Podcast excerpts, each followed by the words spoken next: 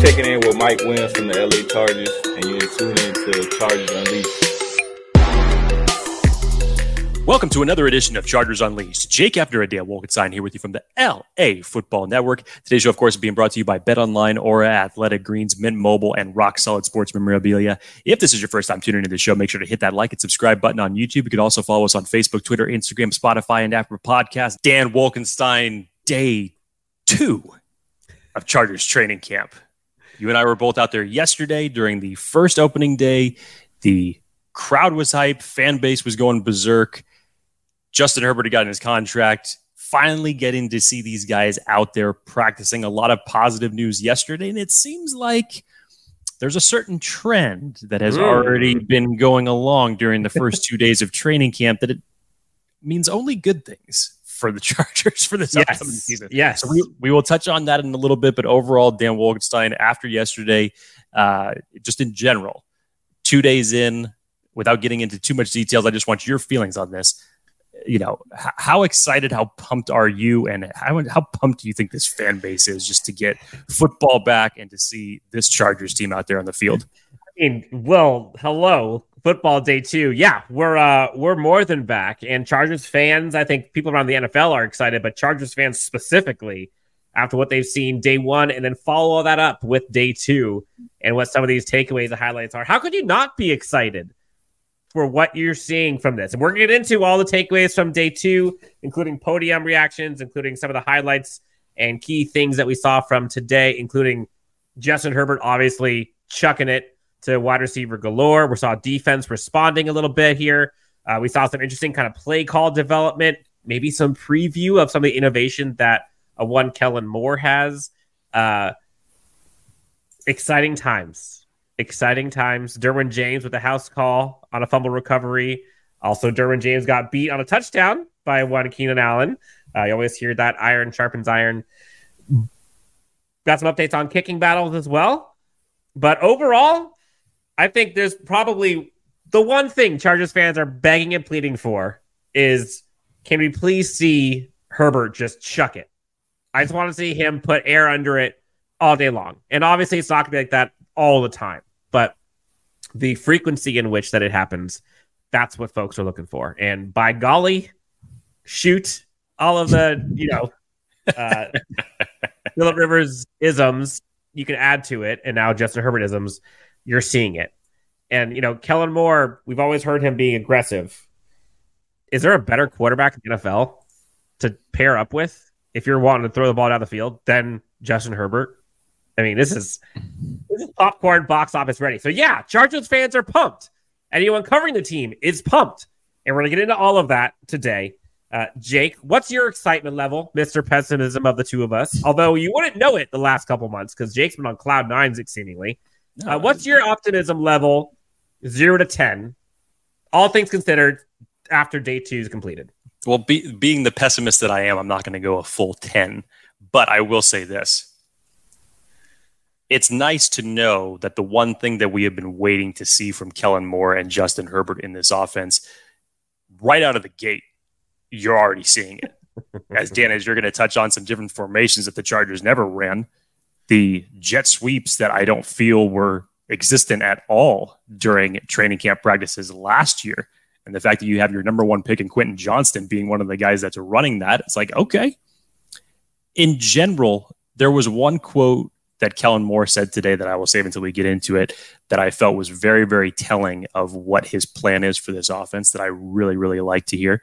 But to already see these type of plays and Justin Herbert going airborne down the field in this type of offense, just get your mind going as far as what the expectations, as far as everything that we've been predicting, fantasizing that we're going to see with this Chargers offense. It already seems like that is the plan from the jump. And you could tell how much more aggressive this Chargers team is going to be.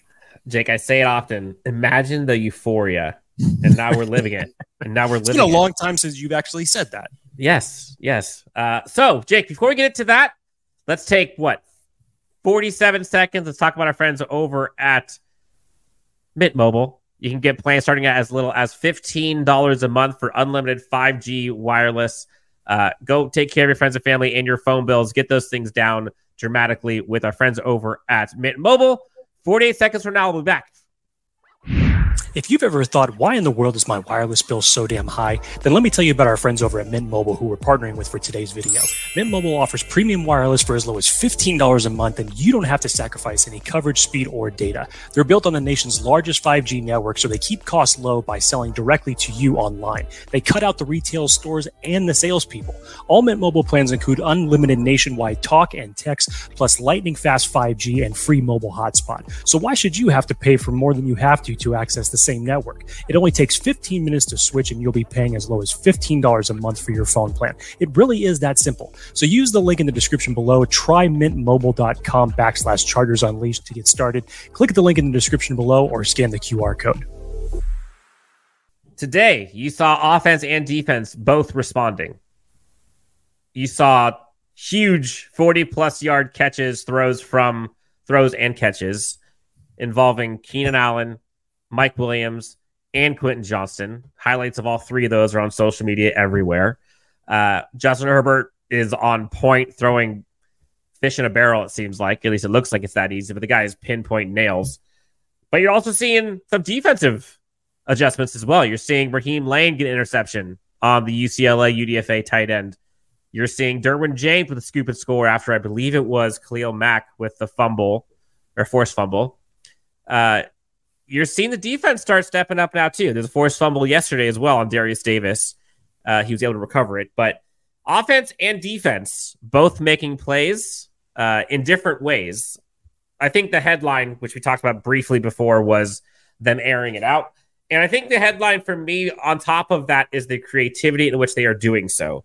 And uh, Garrett Sissy from the Lightning Round podcast, he had showed a video of one of the formations. I think it was the Keenan Allen uh, touchdown reception where it was a double move. He hesitated a little bit and then just turned on the Jets, which how often do you hear Keenan Allen turning on the Jets? But turn on the Jets on Derwin James and gets behind him for an unbelievable catch uh, with pretty good separation uh, for the touchdown. And what I liked most about this was the formation in which it was done, where they're able to basically make it a four by one, where you have four playmakers on one side, one on the other, Basically, it was three receivers on one side, and you had a running back kind of fly over behind him, creating offensive mismatches where there aren't enough guys on defense to cover all four of them. And on the other side, you just had one player, which allowed one on one Derwin James, Keenan Allen. Derwin James bit. Keenan Allen goes right over the top. Easy touchdown. I tweeted about this a little bit, and there's a bunch that I've done kind of studying this a little bit. But in short, the Kansas City Chiefs and Andy Reid, they use this sort of one by four formation in a multitude of different ways, but it is a staple of their offense and is how they are so deadly and so lethal is because of the innovation. And I had asked about this, and Jake, you and I kind of talked about this like two weeks ago. I was like, dude, I hope we can see something like this. Maybe we will with Kellen Moore. That's what got me more excited than anything I saw today was the introduction of some of these engineering designs from Kellen Moore and showcasing like, yeah, you can go five wide who cares? Let her rip. And on top of that, Justin's actually forcing himself to do so. And then he's getting rewarded for it. You can see the extra expression and excitement from the touchdown throw that he threw to Keenan Allen, where throws it and just massive fist bump from Justin Herbert. Uh, so for me, big picture, offensive strategy and innovation, I think, is on display already and you know this is just training camp. You know it's going to get ramped up once the season actually starts. But that was that was a euphoric moment for me.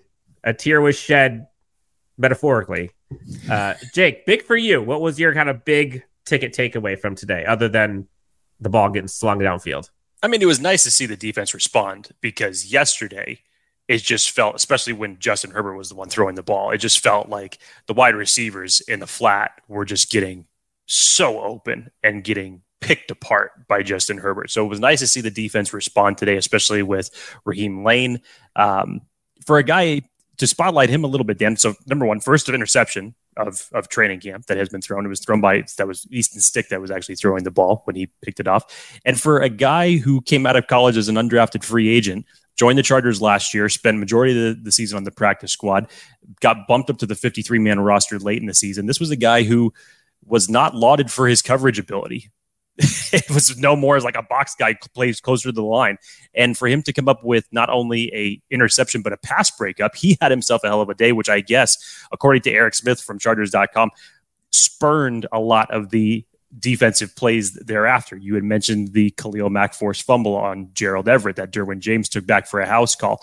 Michael Davis and Asante Samuel Jr. Um, Samuel Jr. almost had an interception. Michael Davis and, and undrafted free agent of this year, Cam Brown, had pass breakups as well. So it was nice to see that type of response from the defense today. But you go back to what the offense does. Justin Herbert was slinging it yesterday. Quentin Johnston, who started off strong. Day two doesn't disappoint whatsoever. Justin Herbert goes deep 50 yards down the field. I believe it was Ja'Sir Taylor that he actually beat. He was beat both times by Ja'Sir Taylor and Mike Williams. I could tell if this was an adjustment that Quentin Johnston was making to the ball, just the way that he catches it. That was crazy. It seems like he should have been positioned the other way to catch it, but the fact that he did this back shoulder catch just fading was, away. Yeah. Fa- yeah, fading away, falling away at the same time as he's catching it. It was a ridiculous, ridiculous throw and catch highlight. And, And, it that just one, and that one was getting shared all over social media by not just like Chargers, but we're talking like Gridiron, PFF, NFL. Everyone's showing this new connection and what this could possibly look like.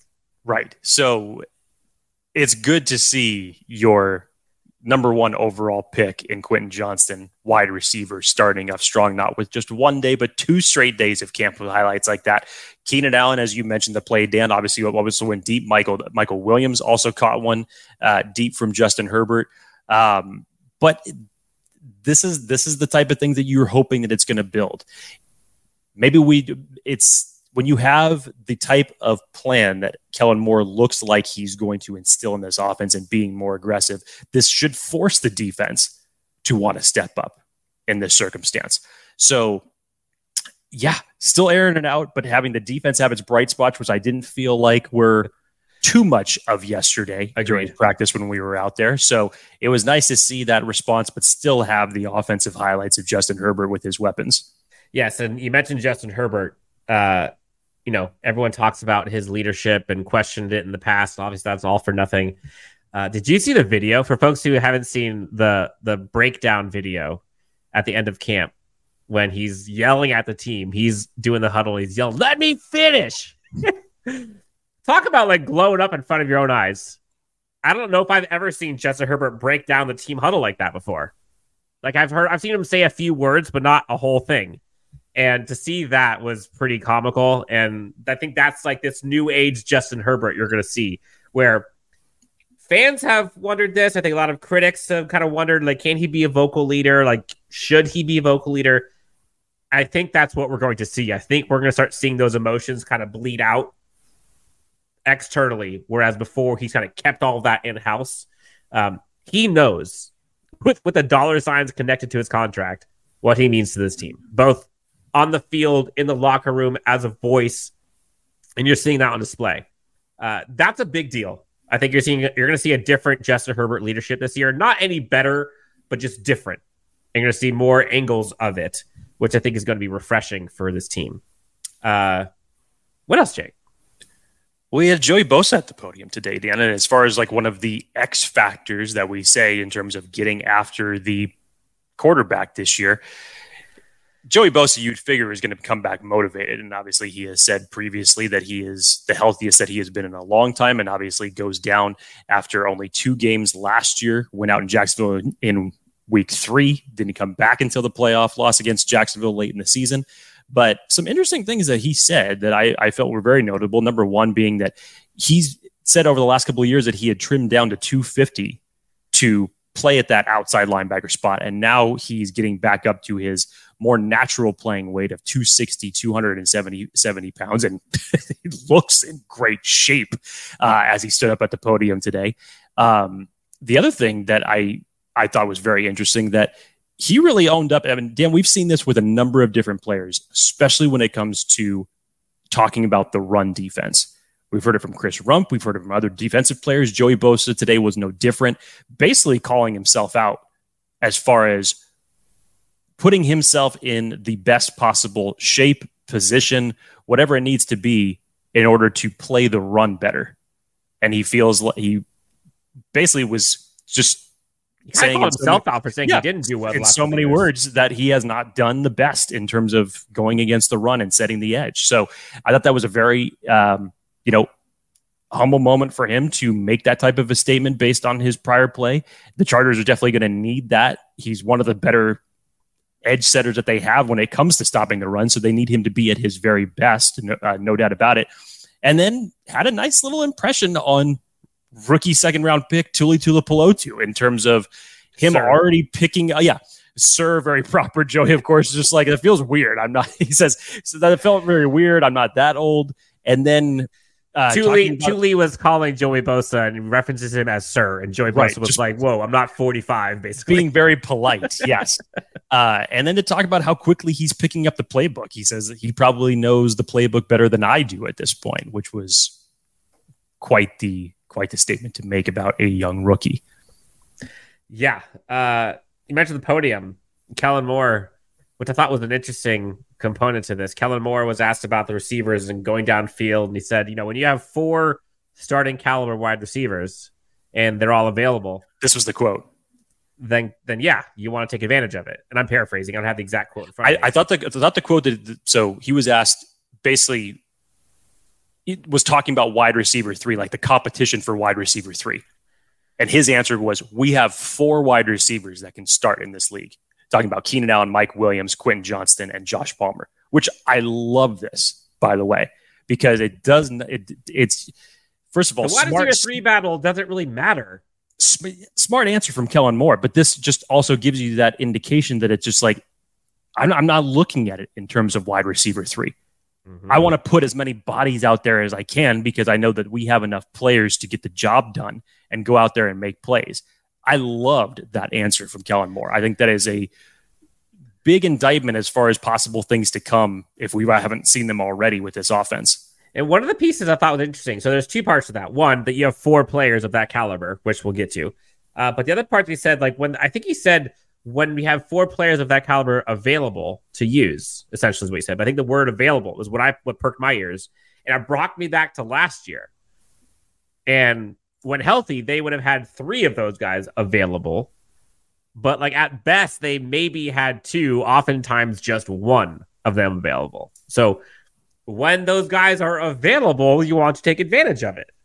When they're not, there's only so much you can do. And now they've got those four plus, in theory, Guyton, Davis, maybe Hightower, maybe it's Wilson. Who knows? Like you have no idea. Oh, Siri didn't like what I just said. Apparently, good lord. I was like, who's talking to me? Jesus, weird.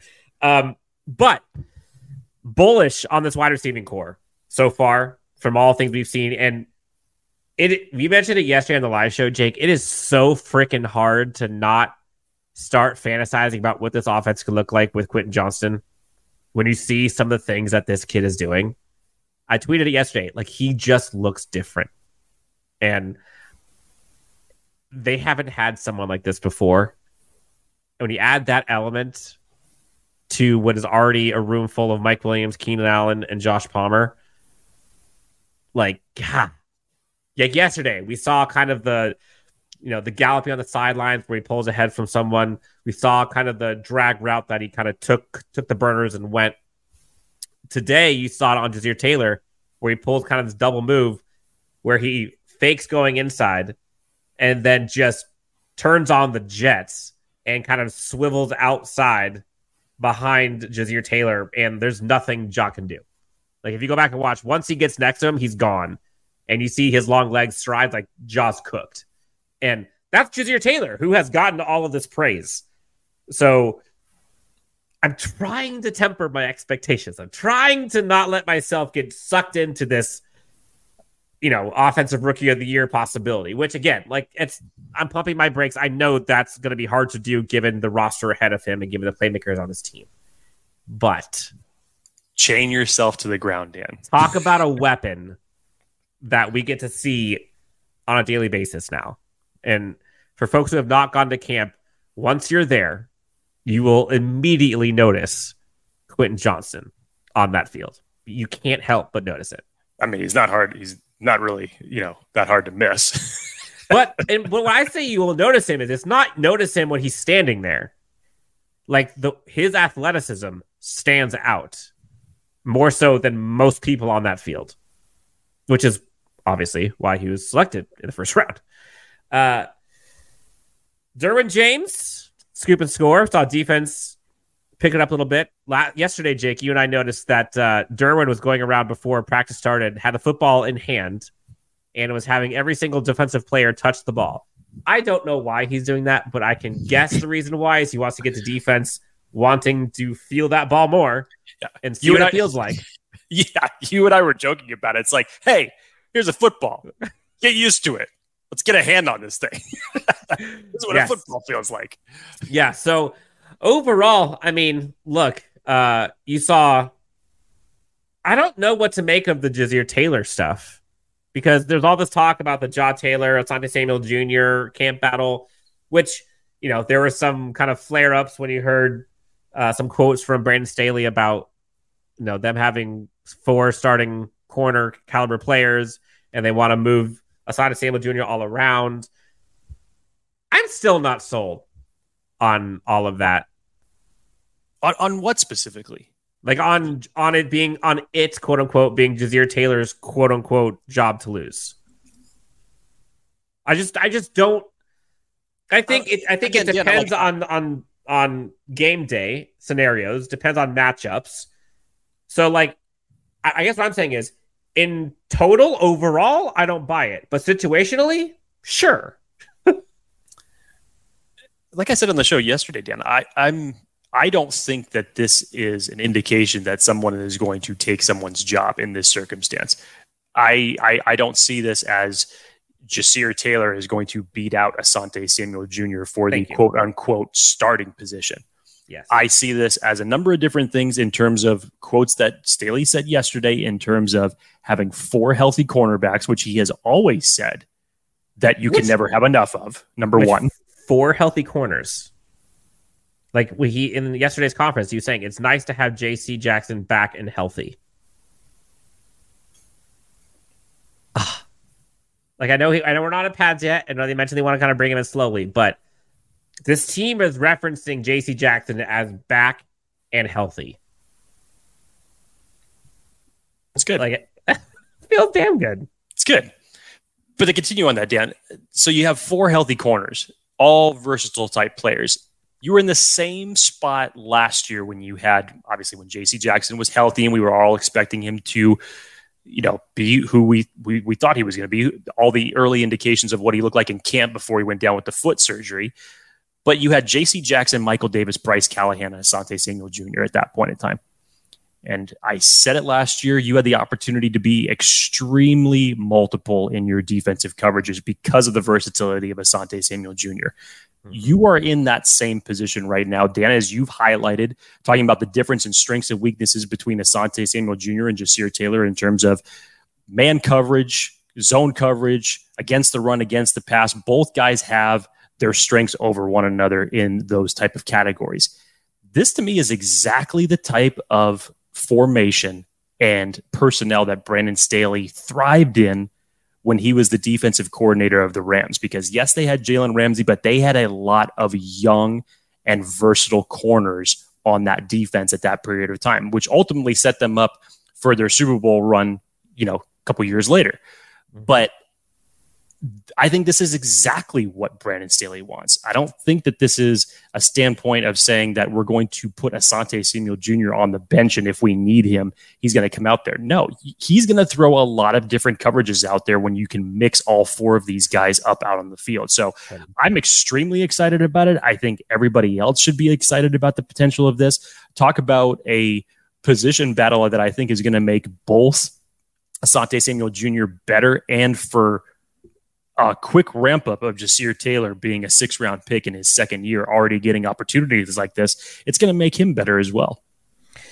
Yeah, uh, a couple other, I guess, last takeaways. Uh, Eric Smith, friend of the show, uh, writer for the Chargers uh, had talked about one of the takeaways he had was Hopkins getting kicks in. Uh, mentioned that he made six of eight field goals in every practice attempt from 50 yards and in. Mentioned that the veteran was good from 26, 28, 31, 33, 40, and 47. The two he missed were from 36 and 44. Uh, the kicker battle is one to watch. So Cameron Dicker will probably have his chance later in the week, but Dustin Hopkins has his first this week. Uh, and then the latter one, Jake, for me was Austin Ekeler was also at the podium today and uh, was asked a bunch of questions about all of the you know running back market and conversations he had with all the you know the Saquon Barkleys and the Josh Jacobs and all of that stuff. Um, but he was asked more or less about kind of his own scenario um, and his time with the team and excitement around this year. And Ekeler, I tweeted about this, but Ekeler expressed, I'm just going to read this, expressed excitement around the team and the energy inside the building and being part of the team. When discussing his existing four year contract, Austin Ekeler explicitly said, I want to be here longer. Austin Ekeler has gotten a lot of flack, Jake, from some critics and fans, people that are saying that, you know, he's you know, whatever he's talking too much or that he's not focused on a team or he doesn't want to be here or he's being selfish. Look, at the end of the day, once the pad comes on for this team, Ekeler is going to be there. Everyone has praised him for what he brings to this team. He wants to be on this team. He just wants to be compensated, at least somewhat fairly. I think all of us would agree, Jake, that the running back market sucks for running backs and it's a bit unfair. Now, life's unfair, sure, but like I understand Justin Herbert making more money than Austin Ekeler. It's obvious why. But when you look at the total value of those contracts, and you see Ekeler at I think it was four years, twenty four million, and then you see Justin Herbert's at two hundred and sixty something, like that's over ten x the value. No, I'm not saying Justin Herbert isn't better than Austin Ekeler and is more valuable to the team, but having a contract that's 10 times what you're worth, like that's that's the discrepancy. So Ekeler off the field, trying to galvanize running backs, trying to get some more money in their pockets. On the Chargers team, wants to be there and is excited for what this Keller offense is going to look like. So hopefully that puts to bed a lot of the, you know, Ekeler's just buying his time and not wanting to be here long term. Like he does. He just he wants to make it work out. It's a business aspect of this, Dan, and this is the hat that he is putting on when he's having these conversations. Like you said, it's nothing detrimental towards the Chargers. I, I like the fact that he separated his own experience to the experience that he perceives in the league, which is he's not wrong. He's not wrong. It do, they do have a problem in this circumstance, but I do get it. And we said this back in March when he had originally requested a trade that I I get his perspective of it because from a price tag standpoint, what the Chargers are getting for him based on his production the last couple of years, it's really a steal if you look at the rest of the running back market as it stands right now. But in general, the running back market is extremely undervalued.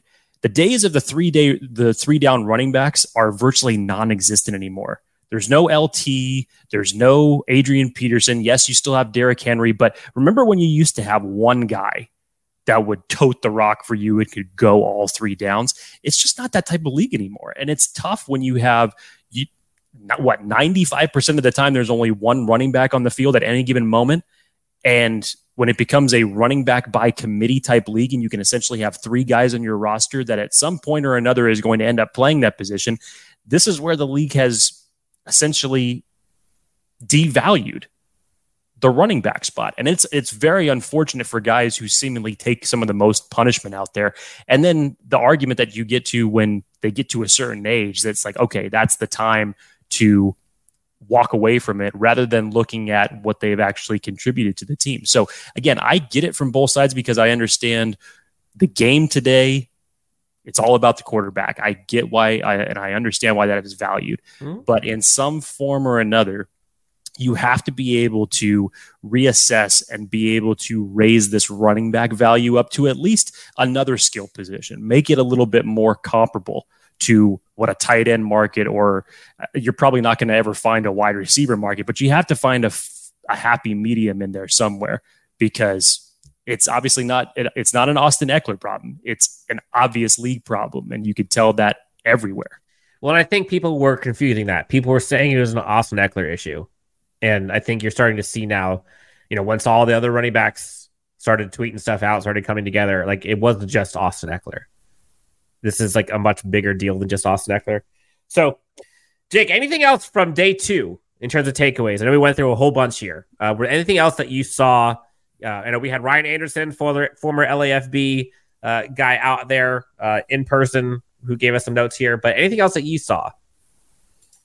Just what I was able to track again. You and I weren't, weren't at practice today, so we're kind of just reporting on some of what we were able to see through the X app and some of the, the key takeaways that we had heard about.